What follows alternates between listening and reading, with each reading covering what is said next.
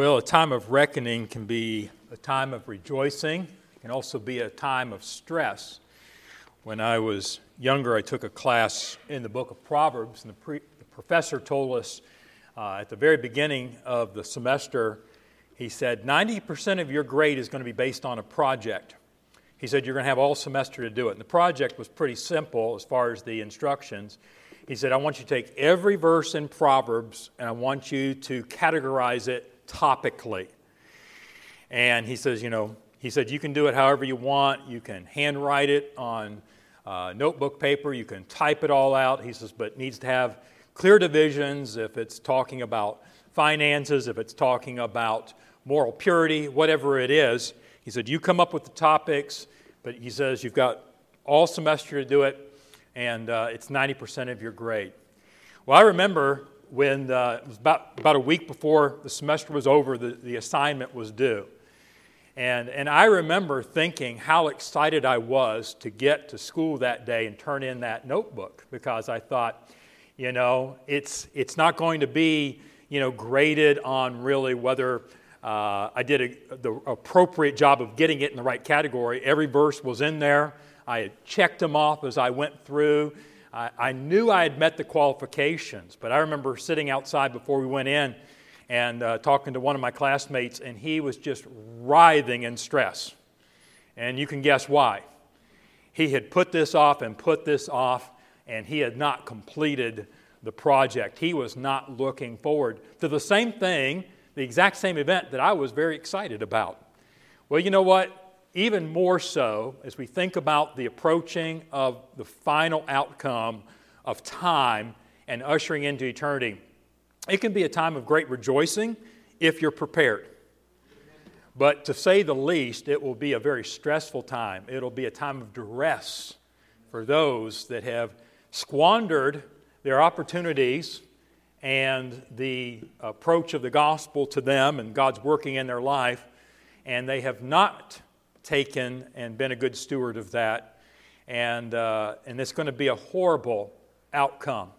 Well, as we look at the text that Brother Wilson read for us this morning in Daniel chapter 12, and we're going to be focusing primarily on just the beginning part, we're talking about the time of the end. The time of the end.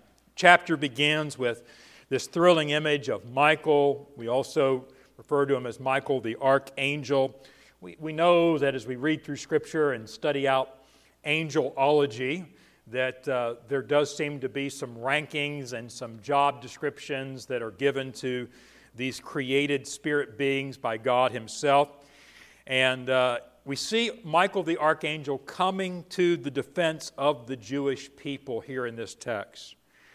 And this will happen during a time of trouble, we're told here in Daniel chapter 12 in verse 1, which we know in other passages of Scripture to be the seven year tribulation period that is still yet future for us. Hasn't happened yet, uh, it's still out there. We know that based on other prophetic texts like 1 Thessalonians 4, that uh, it will come after the church uh, has been raptured out of this world. It will usher in that period of seven year tribulation. It'll be led by a worldwide figurehead we call the Antichrist, also called the man of sin.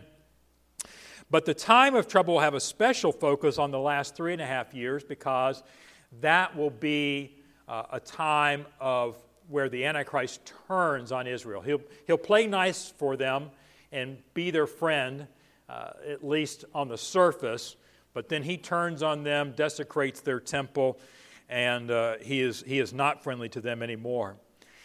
It's actually possible that Michael, the angel that's being described here, has been designated all along to be the head protector of Israel, of the Jewish people, within the spiritual realm of things. You know, if we could pull back the veil and, and look beyond what we can just see with our physical eyes and study history to know that uh, we do you know, not just wrestle against flesh and blood, but against principalities and powers. And, and here is a text that reveals this to us. But back in Daniel chapter 10, verse 13, you might have remembered that it was Michael that went head to head with Satan, who himself received kind of a, a, a title of an earthly nature. He was called the Prince of Persia. And Persia, of course, was the dominant world kingdom at that time.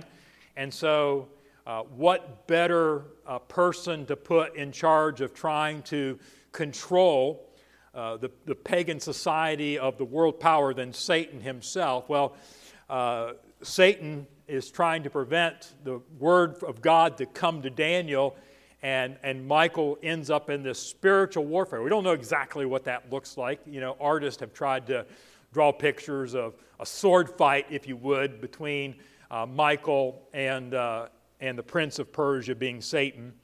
But there's other passages. For instance, Jude chapter 1 and verse 9 tells us that it was Michael who contended again with the devil about the body of Moses. Remember, Moses wasn't allowed to go into the promised land, and, and God uh, led him to see it from Mount Pisgah, but then God did a personal funeral for Moses, and nobody knows where Moses was buried exactly. Probably a good thing, because you can imagine what people would do if they found the graveside of Moses. They would inappropriately worship him.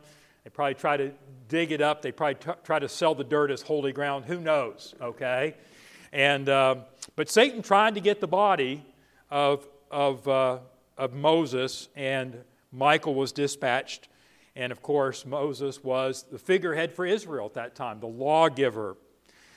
And so, also in Revelation 12 and verse 7, Michael will once again go up against the great dragon, who's just another description of Satan, when he is going after Israel. So, three passages of Scripture. I think it's safe to say there's something special about uh, Michael being designated to be the protector of the Jewish people and the nation of Israel. And so there's a definite Jewish flavor to what's going on here. And I've thrown out a couple times the term dispensationalism, the idea that God works at various times and in various ways and in different ways with different groups of people. And so we know that God loves Israel. He's made covenants with Israel. There's no doubt about that. We know that they've been broken off like a branch out of a tree. We know that they will be grafted back in. Paul teaches this in the book of Romans. We know that in this intervening time, we have the time of the Gentiles, we have the, uh, the church age, which we're part of. And we know that when the church age is over, Jesus is going to come and rapture us up.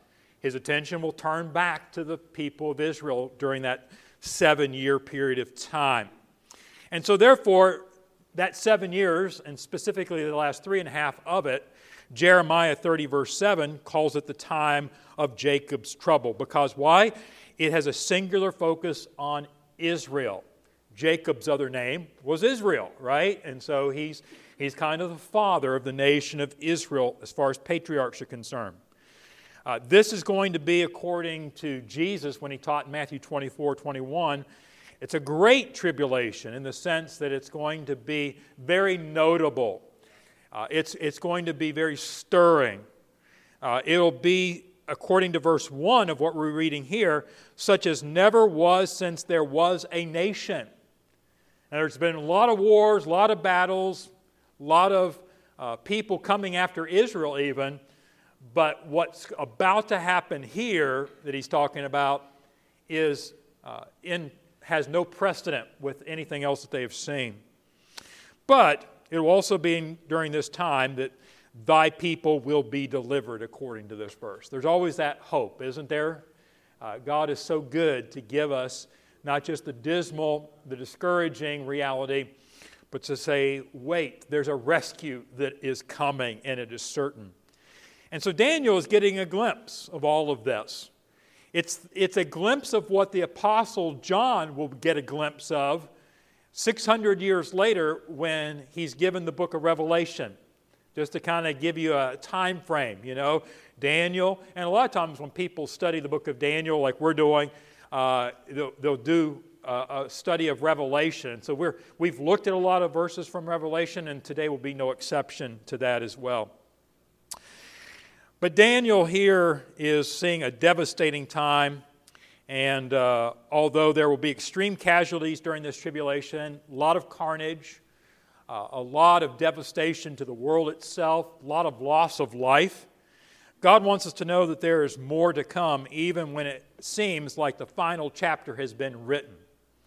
Uh, there is good news, if you would. And that good news takes us into eternity beyond the conclusion of time here on earth.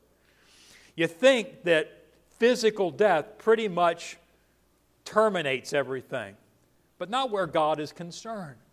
There are people out there that would like to believe when you ask them about, you know, well, what do you think happens to you after you die? And they believe in annihilationism. You know, they believe that they just, it's over. You know, that uh, when they draw their last breath, boom, that's it. Well, what happens there? Those t- people tend to think, uh, I gotta, I gotta get all I can for the time being.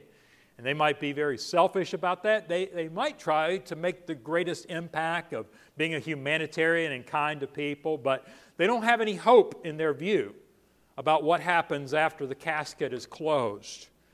And yet, we'll see in this verses that we're going to look at this morning that there is more to come. Uh, the, the life, the soul, and the body of individuals is not just put into the ground to be no more. God focuses on three nuances of people's activity, and we're going to look specifically at the first three verses here. What are those nuances? Well, first of all, there are those who are going to wake up, and this is talking about the resurrection. Then we're going to talk about those individuals who, secondly, are going to wise up. Uh, this is speaking of regeneration, people that come to the truth, and it is life transforming. And then lastly, we're going to talk about those who watch out, specifically watching out for others. And this is talking about evangelization, caring for others who need to wise up as well, if we could put it that way. But let's talk about these groups. And I'm probably going to spend the majority of the time on the first group today, and that is those who wake up, the resurrection. That's definitely the theme of what's happening here. Uh, God wants Daniel and all of the readers of the scripture to know that, again, uh, the body being put into the ground, the body being even, you know, uh, burned up or whatever happens, that is not the end of it. It's interesting to see how it discusses it here in verse 2. He says, Many of them that sleep in the dust of the earth shall awake, some to everlasting life, and some to shame and everlasting contempt.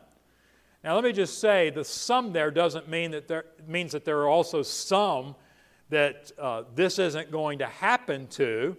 Uh, if there is an exclusion, it would be those that are raptured up. And though he doesn't address it here, just for the veracity and the truthfulness of Scripture, to realize there are some that are never going to be put in the ground, one way or the other.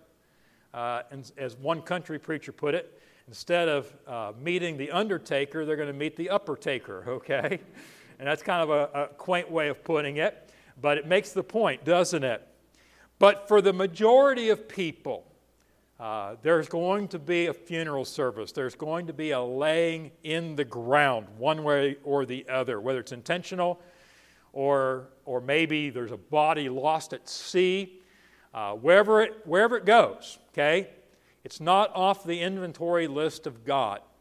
Uh, if He knows the very numbers of our head, right, the hairs of our head, He certainly knows every molecule of eh, DNA of every human being that's ever been on planet Earth. Isaiah 26 19 talks about this same idea.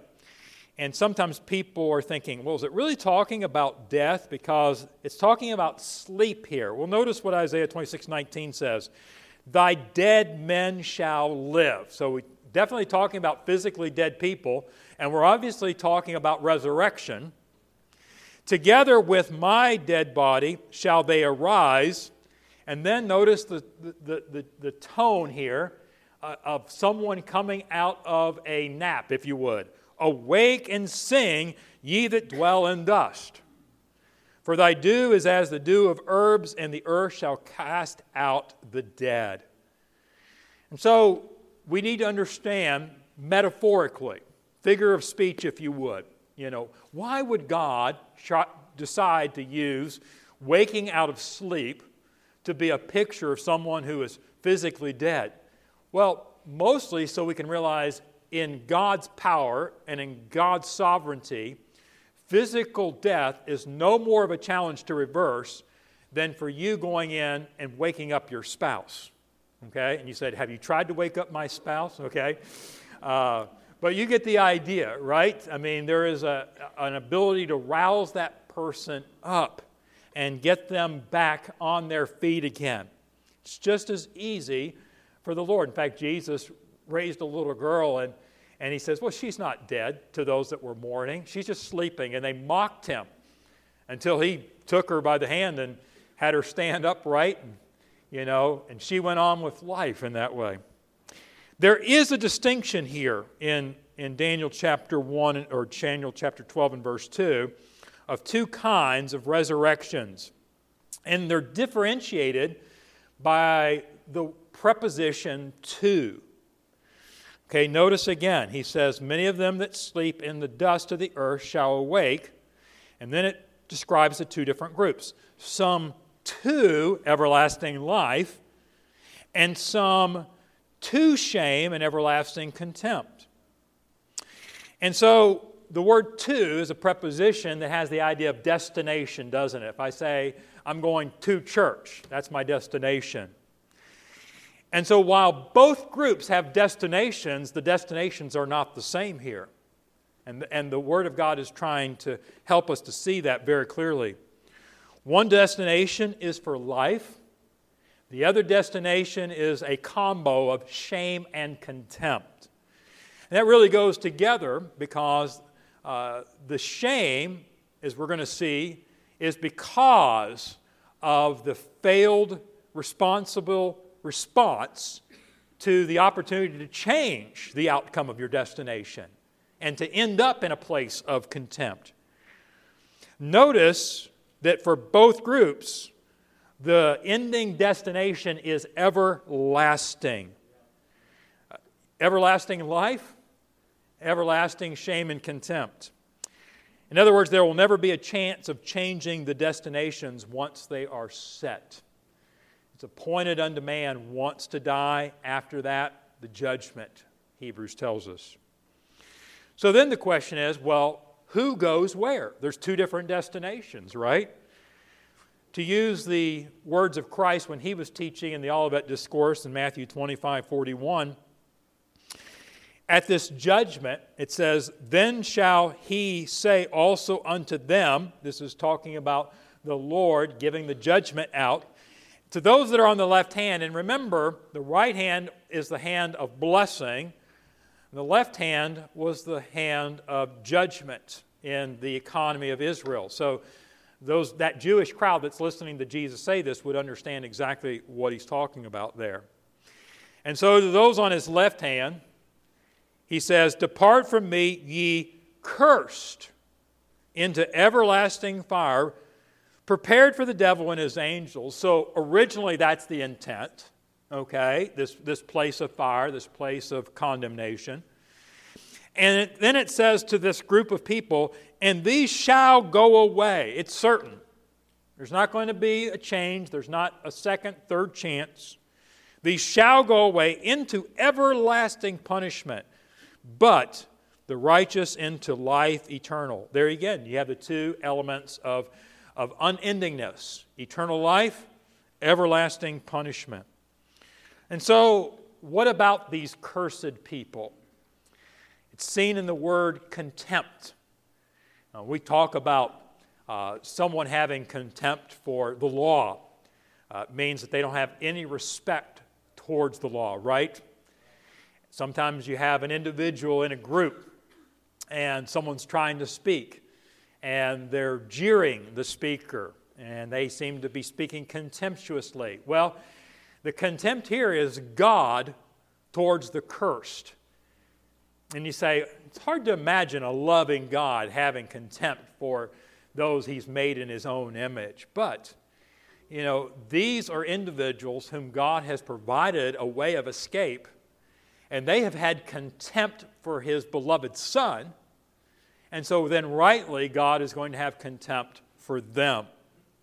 The cursed are so because they did not receive Christ by faith alone and rely on God's grace for salvation of their sin. You know, no one will be able to point the finger in God and say, You're not being fair, God. You know, God has given in general revelation the world to direct people that there is a divine creator, there's a master designer that should then cause them to seek out the truth. And, and, and those that will to know of the doctrine of Christ, Bible says they shall know. There's a way that God can give that revelation to people who are searching. But we know that the road of those people that choose truth, choose life, is a narrow road. And there's few that are on it. But there's a broad road that leads to destruction, and many are on that road, Jesus said. And so there's coming a great white throne judgment sat upon by Christ at the end of that seven year tribulation and also at the end of the thousand years that follows it. So you got seven years, and then you have the Battle of Armageddon. Jesus comes the second time to earth uh, with the host of the heavens with him, and then he reigns on earth for a thousand years, Christ does. But then there's a rebellion. And there are still those that will follow Satan when he's released at the end of that thousand years. And there's a final judgment, not just for the people that followed in that rebellion, but for all these cursed that are being talked about here. Revelation 20, verse 12 says, and John is talking about this great white throne judgment. He says, And I saw the dead, small and great, stand before God and the books were opened, and another book was opened, which is the book of life. And the dead were judged out of those things that were written in the books according to their works. Well, what kind of works are we talking about? Say, it must be their really heinous crimes and sins. Maybe they murdered people. Yes, that would be included, wouldn't it? Maybe they were unfaithful in their marital relations, and so there's adultery going on here, and maybe there's all kinds of, of, of really uh, weird kind of sexual perverted sins going on here. That would definitely be included in there. You know what else is included in there? People that coveted, people who bore false witness, led people astray. Uh, Revelation 20 tells us that part of the group will be those that are just fearful fearful in the sense that they feared man and, and what he thinks more than what God has directed and, and said. And so, for all these people who have their works, what they've done, and that's all they have is their deeds, they're going to be judged. You say, well, you know, maybe it's kind of like the scales. And, you know, if you talk to people about how do you believe you're going to get into heaven or not, and you say, well, I hope so. I'm like, what are you depending on? Well, you know, hopefully my good way outweigh my bad, right? Something like that. You know, I'm no, I haven't been perfect. Who has, right? They always follow it up with that. You know, but but hopefully, you know, the Lord will see that I've really tried. But there's a great verse in Ecclesiastes 7:20 that kind of cuts through the murkiness of that mindset. It says, There is not a just man upon earth that doeth good and sinneth not. Are you a good person? Well, I like to think that I am. I mean, I try to be kind. You know, I don't kick the dog, take care of my family, uh, try to help out my fellow man where I can. And that's often how we talk about, you hear people talk about at funerals, right? He was a good man, she was a good woman. But this verse tells us that while there might be some people that have some kindness out there, there is none that doeth good and sinneth not. So you could take them to a verse like this and say, well, let me ask you this. Do you believe this is true? Do you believe this, though you're a good, you qualify yourself as a good person? Do you think that you also could say that you don't sin, that you've never sinned? Well, Romans 3.23 says, for all have sinned, right, and come short of the glory of God. Uh, there, there isn't anybody that is sinless, and therein is the problem. You know, How many sins does it take to keep you out of heaven? And the answer is only one. And we all have come short of God's eternal glory. You say, but I'm trying so hard. Well, remember, what's being judged here is the works of people. And that's all they have is their own works. They don't have anybody else's works to, on their behalf. Titus 3 5, the first part of the verse tells us, It is not by works of righteousness which we have done. It's not about your efforts. It's not about your good deeds. It's not about your church attendance. It's not about what a family man you are. It's not about how, how much you contributed to the community or to your local church. It's not about your works that you have done. Ephesians 2 9 follows, For by grace are you saved through faith, and that not of yourselves, it's a gift of God. And then verse 9 says, Not of works. Whose works? It's not about our works again. Why? Lest any man should boast. Well, there you got it. If it was about our goodness, about our Hail Marys, about our sacrament keeping, whatever you want to call it, okay? About our Sunday school attendance pins, you know, about our baptismal certificate, then people would be strutting around heaven saying, Let me tell you what I did to get in here. There'd be a lot of boasting going on. We know that it doesn't work that way.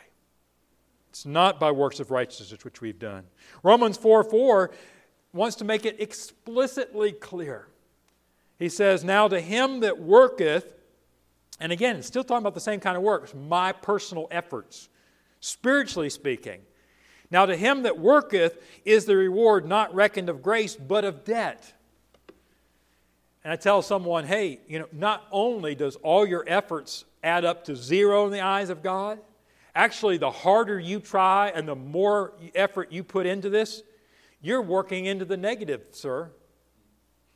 Because all of your works are adding debt to it. Because ultimately, what you're trying to do is say, God, look at me. Look at me. Look at what a good person I'm being. I hope you're taking note of this.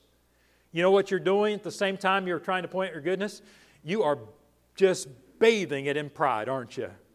Oops, that's, a, that's not only a sin, God said in Proverbs, that's an abomination to him.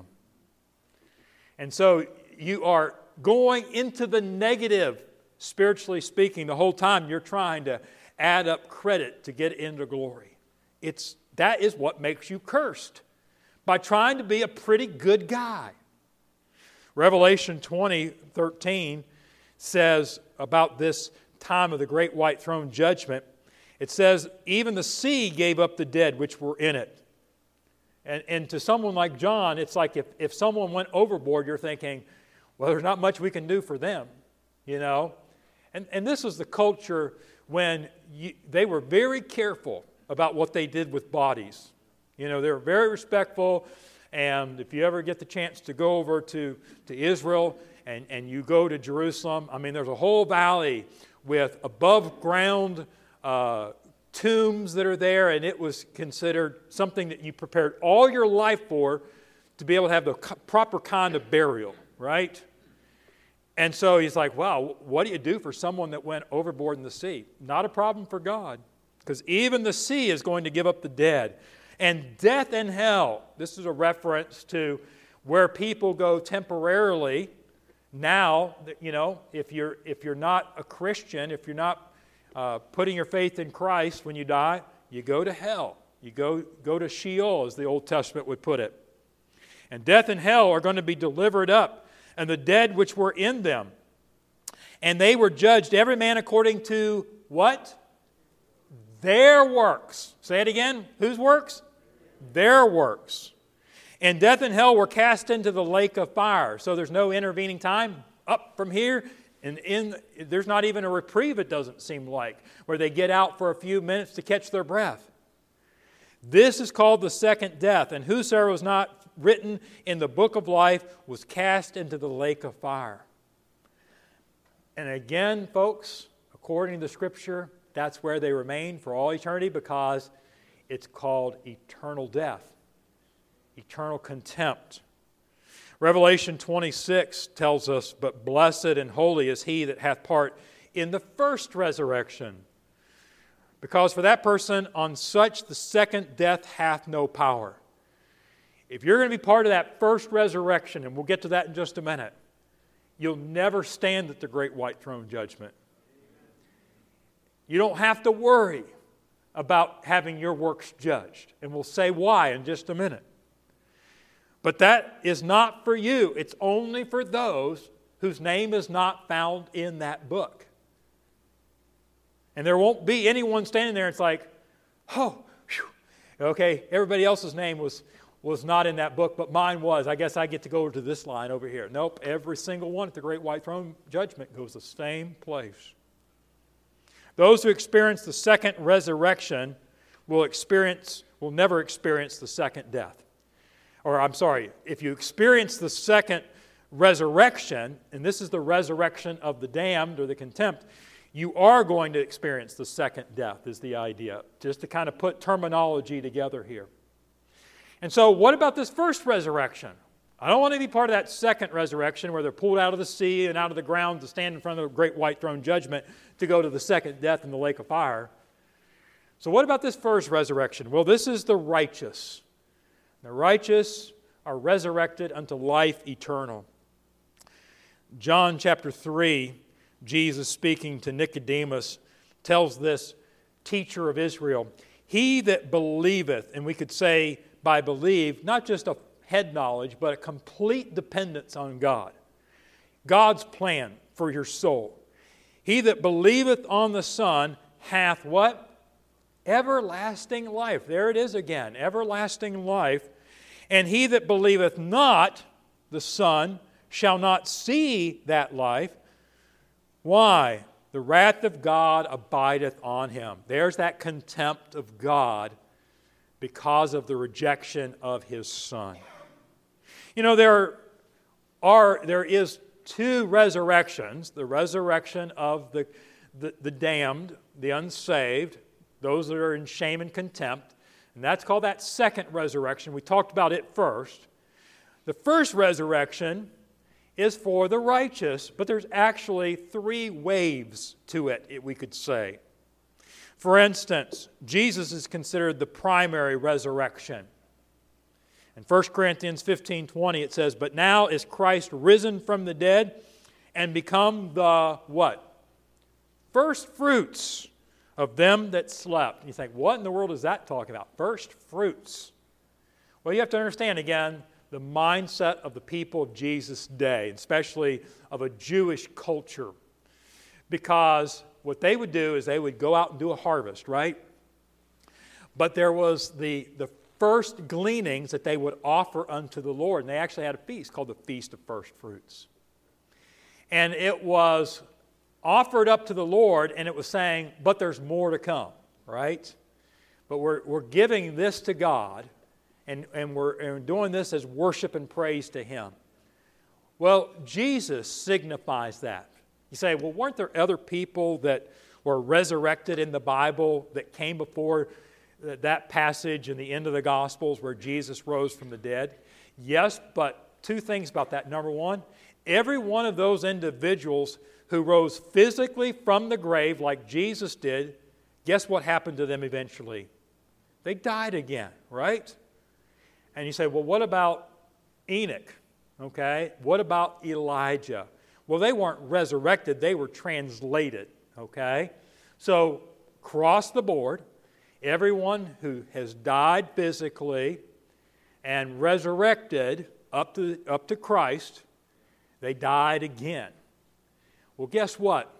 Jesus is that first wave, but we know that there's going to be others that will be resurrected uh, before him uh, when he comes, or by him when he comes again. But not to the earth when he comes, when he comes in the air. And that's talking about the church, the bride of Christ, talking about us. Remember, I said dispensationally, we're in this little in between period between uh, when God changed his focus primarily to the Jewish people. And, and you see this happen in the book of Acts, where you see they came to the synagogues, to the Jewish people, but then they said, I'm going to the Gentiles. The Gospels come to the Gentiles.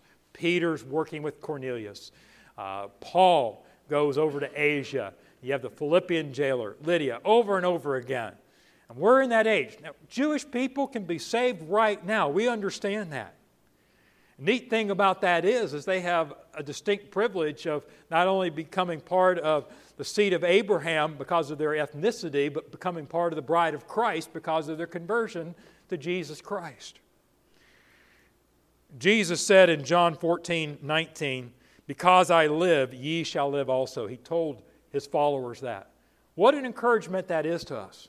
I love to use this when I'm talking to people at a funeral that they know that their loved one knew Christ, had a testimony of salvation, had put their faith in Christ alone for their forgiveness of sins. And I'll say, listen, not, not only will you see this loved one again, God's promised to pull their body out of the grave, uh, recompile the molecules in a more splendid way than it's ever been, and to reunite the soul with that, that body. There will be a resurrection just like Christ experienced.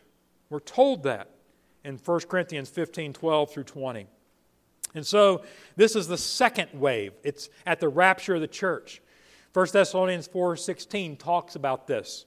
For the Lord himself shall descend from heaven with a shout, with the voice of the archangel, with the trump of God. And the dead in Christ, and again, I think prepositions are very important here. Uh, not just any that are dead, but those that are in Christ. I believe a reference to those who are deceased, but yet part of the church. So, believers who in the church age have gone to sleep in the ground, these shall rise first. And that's what's going to happen. There's going to be the graves open, and there's going to be this tremendous uh, upgoing. And then the Bible goes on to talk here. Then we which are alive and remain shall be caught up together to meet the Lord in the air. He's in the air, He doesn't come to the earth at that time. So we're there. Uh, the believers that have, have gone on. So, you know, Stephen, for instance, first martyr of the church, be in that grouping that will go up and, and be there. What a, what a gathering that will be. What a day of rejoicing that will be, as we sang about today. But then there's a third wave that seems to be indicated at the end of the tribulation. And this is for the Old Testament saints. Remember, the focus goes back in the book of Revelation. Tribulations focus primarily on the Jewish people. You got the 144,000 witnesses, they're all Jewish. You know, it's Jewish, Jewish, Jewish.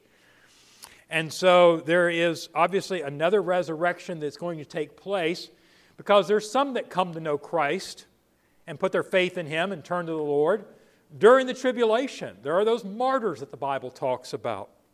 That's probably what Revelation 21 4 is talking about when it says, God shall wipe away all tears from their eyes. All this time of sorrow, great sorrow through tribulation. And now there's a great vindication, there's a great reunification, there's a great homecoming that these people are going to enjoy, much like the church people have enjoyed. And so there is a waking up, there is a resurrection, folks, and there is hope for us to be excited about what the Lord has in store for us. For those that are not prepared, for those that have that reckoning and they're just trusting in their own works, oh, my friend, you need to abandon faith in your efforts and you need to trust only in the finished work of Christ on the cross. And that's the second group those who wise up and experience new life or regeneration. We read Titus 3:5 a moment ago, not by works of righteousness which we have done, but according to his mercy he saved us. But it goes on to say, by the washing of regeneration. There it is. Regeneration just simply means new birth, new life. And the renewing of the Holy Ghost, which he shed on us abundantly through who? Jesus Christ our Savior. Right. There's salvation by none other than Jesus Christ. The word wise here in the book of Daniel literally means to be circumspect. You know, the idea of looking around, you're aware of your surroundings, you have an acute awareness of the time that you live in. You're not lulled into a deception by the great deceiver. That is true of lost people right now. There has to become that awakening by God Himself through His Word and the Spirit of God to quicken someone and make them alive again. And when that happens, there is an amazing transformation that Paul talks about in 2 Corinthians 5:17. If any man be in Christ, he is a new creature. I mean, he's radically different. Old things are passed away. He's not trying to impress God with his good deeds. That, that is part of the old man. Instead, all things have become new. God, you are so gracious. I would not be able to know you as my Father apart from the, the kind and sacrificial work of the Lamb of God on the cross, Jesus Christ. And every day I get up, I'm, I thank the Lord Jesus Christ for being my Savior, to providing me a way into heaven, to being my great high priest. That is the heartbeat of the new creature, isn't it, folks? And so today, are you regenerate? Are you born again? Do you have that new life? Are you, as he describes here, those that are wise in verse 3 and therefore are going to shine like bright, spiritually bright like the firmament? If you haven't yet turned to Christ as your Savior, today you can do so by believing in your heart and confessing with your mouth that Jesus alone is the way that you access heaven and eternal life. But then, thirdly, there are those who watch out. Because if you do wise up, really, and you've become a new creature, you're going to have compassion for those that haven't wised up yet, that haven't been born again. I find myself when I take my grandson places because he's he's not really as cautious at this age in his life about his own safety as I would like him to be. And that's kind of normal, right, for a little boy. And so when I take him to the park, and even though it's kid friendly, there's places where he can climb up and walk across, and uh, there might be like a ladder, and it's really designed for someone a little older than him. But I'm, I'm like all over that, and I'm, I try to always be with just in an arm's grasp of him because I don't know what he's going to do in a split second, right? And so uh, I've had on numerous occasions had to either vocally or sometimes even physically turn him, right?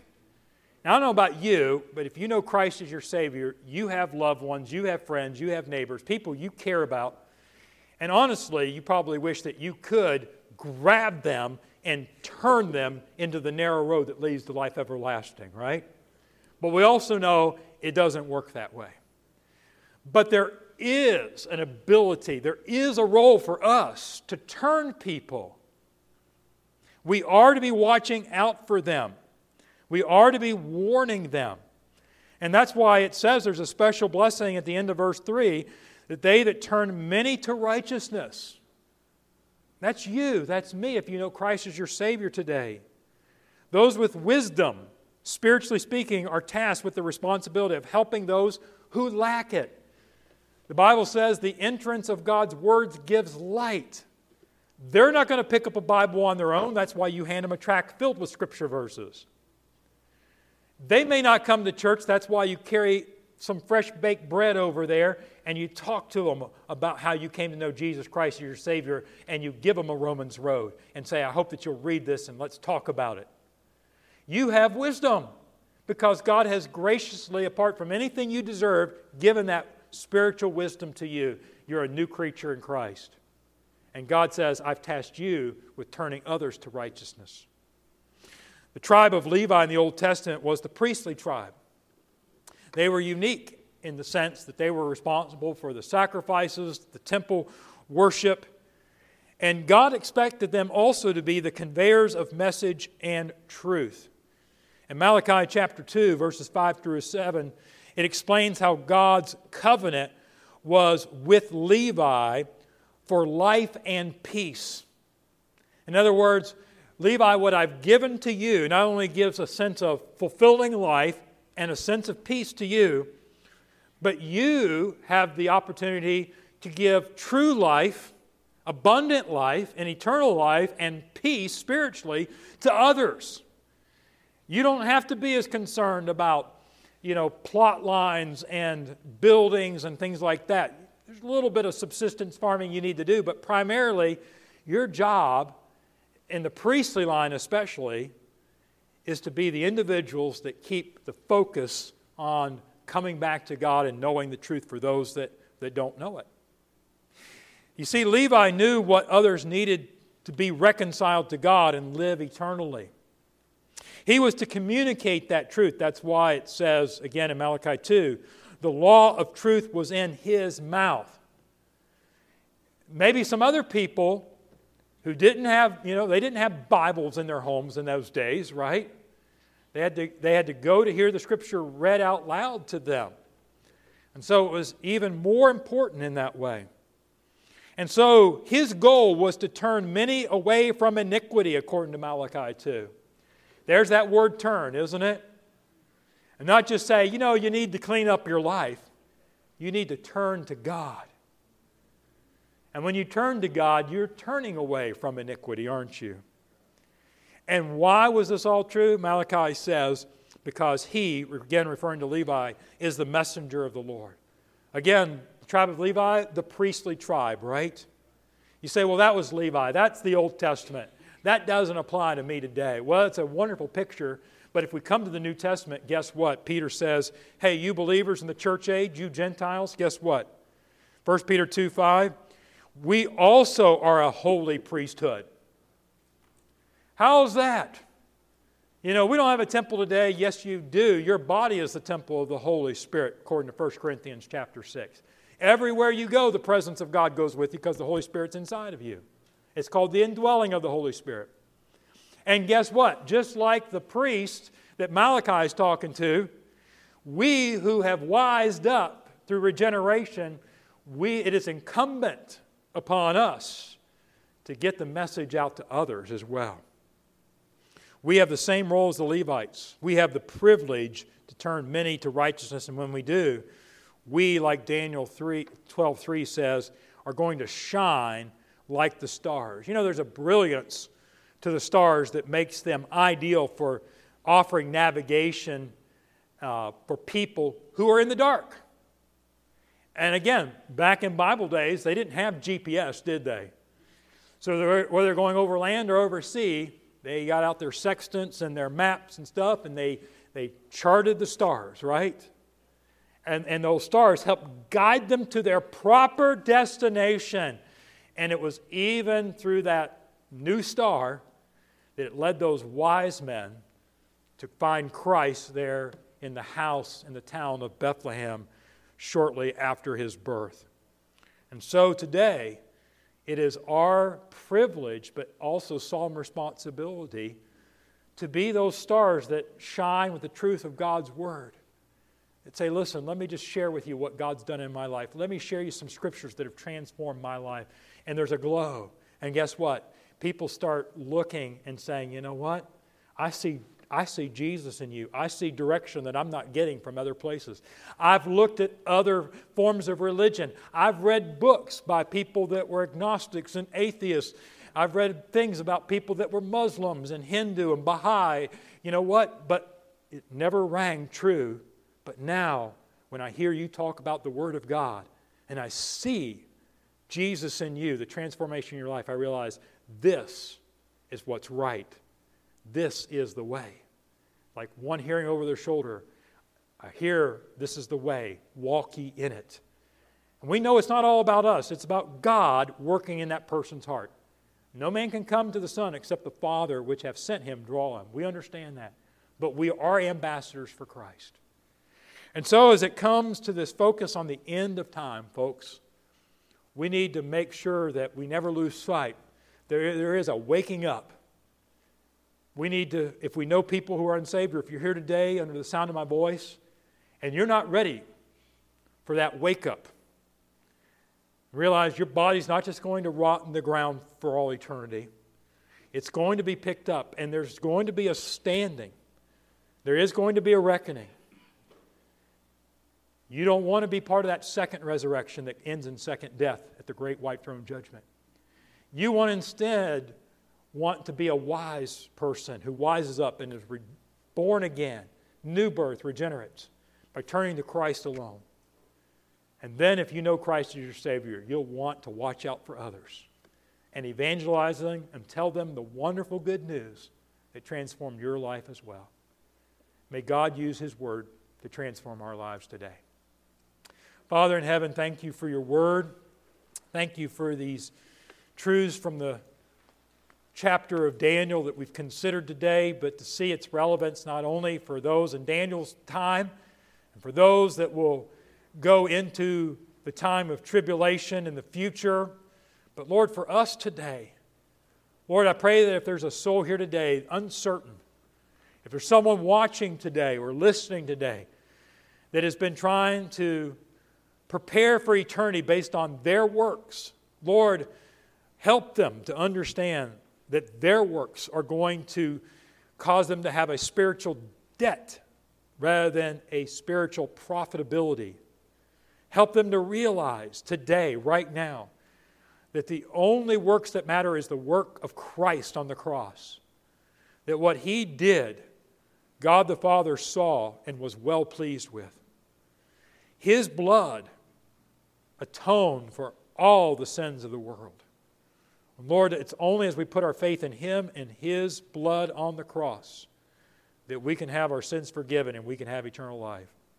Lord, give us a renewed passion and courage and desire to share this wonderful gospel truth with those that we meet day by day. I pray in Jesus' name. Amen. Friend, maybe today you find yourself uncertain of where you'll spend eternity. In a minute, we're going to close out our service by observing the Lord's Supper. This is something that is for those that have wised up, been born again new birth in Christ, putting their faith completely in the real blood of Christ, the sacrifice of his body on the cross. These represent that. The crackers, the juice represent the body of Christ, the blood of Christ. It's not his body, it's not his blood. It's a visual reminder to us. For believers, as we take this and internalize it to ourselves, we realize because he lives now, we're going to live also. His death keeps me from having to experience the second death. And there's nothing but appreciation that can help but come out of our soul if we know Christ is our Savior today. But maybe you're here today and you say, I'm not certain that I'm truly saved. Then before you come to the table today, call upon the name of the Lord to be saved. You say, I don't know how to do that. Minute, instruments are going to play. Heads are going to be bowed. Slip out of your seat. Come to where I'm standing. I would love to partner you with someone who will take God's word today and show you how you can be saved. Christian, you say, maybe I know I'm saved, but I have not been a good steward of someone who has wised up and been born again. I need to make sure I'm watching out for those around me that also need Christ as their Savior. I need to be involved in turning people to righteousness as God gives me divine appointments. I need to have a passion for sharing the truth just like someone shared with me. And so, if God works in your heart, I hope you'll respond. Will you stand with me together with heads bowed, eyes closed?